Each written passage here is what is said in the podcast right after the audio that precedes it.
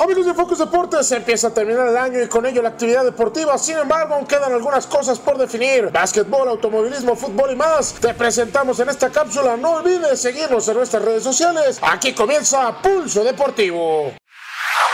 Mientras que el pasado miércoles Ángeles de Puebla consiguió la primera victoria en casa de la temporada, este fin de semana visitó San Luis con complicada serie. El primer encuentro fue parejo y la defensiva no alcanzó para frenar a los tiradores locales. El resultado 106-93, mientras que ayer en el partido más complicado el cuadro de Giovanni García se llevó una nueva derrota 90-65. Esta semana vuelven a casa para su última serie en el Miguel Hidalgo ante Astros de Jalisco. Monterrey cumplió el trámite y le pegó al alza 3 a 2 para instalarse en las semifinales del Mundial de Clubes, donde enfrentará este miércoles en Qatar al campeón de Europa, el Liverpool, en búsqueda del pase a la gran final, mientras que el Flamengo enfrentará al Al Hilal de Arabia Saudita por el otro pase.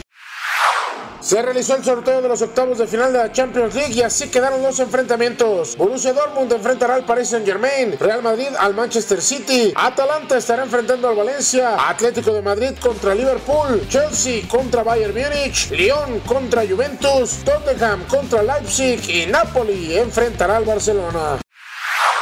La NFL se acerca al final de la temporada regular y se terminan los lugares para playoff. Ravens le pegó 42-21 a los Jets. Patriots regresa al triunfo 34-13 sobre Bengals. Bears cayó 21-13 ante Packers. Broncos no pudo con Chiefs y cae 23-3. Dolphins vuelve a caer ahora 36-20 ante Giants. Bills le pega 17-10 a Steelers. Rams cae 44-21 ante Cowboys. Falcons le pegó 29-22 a 49ers. Vikings no para de ganar ahora 39 10 sobre Chargers. Y para este lunes, Colts enfrenta a los Saints.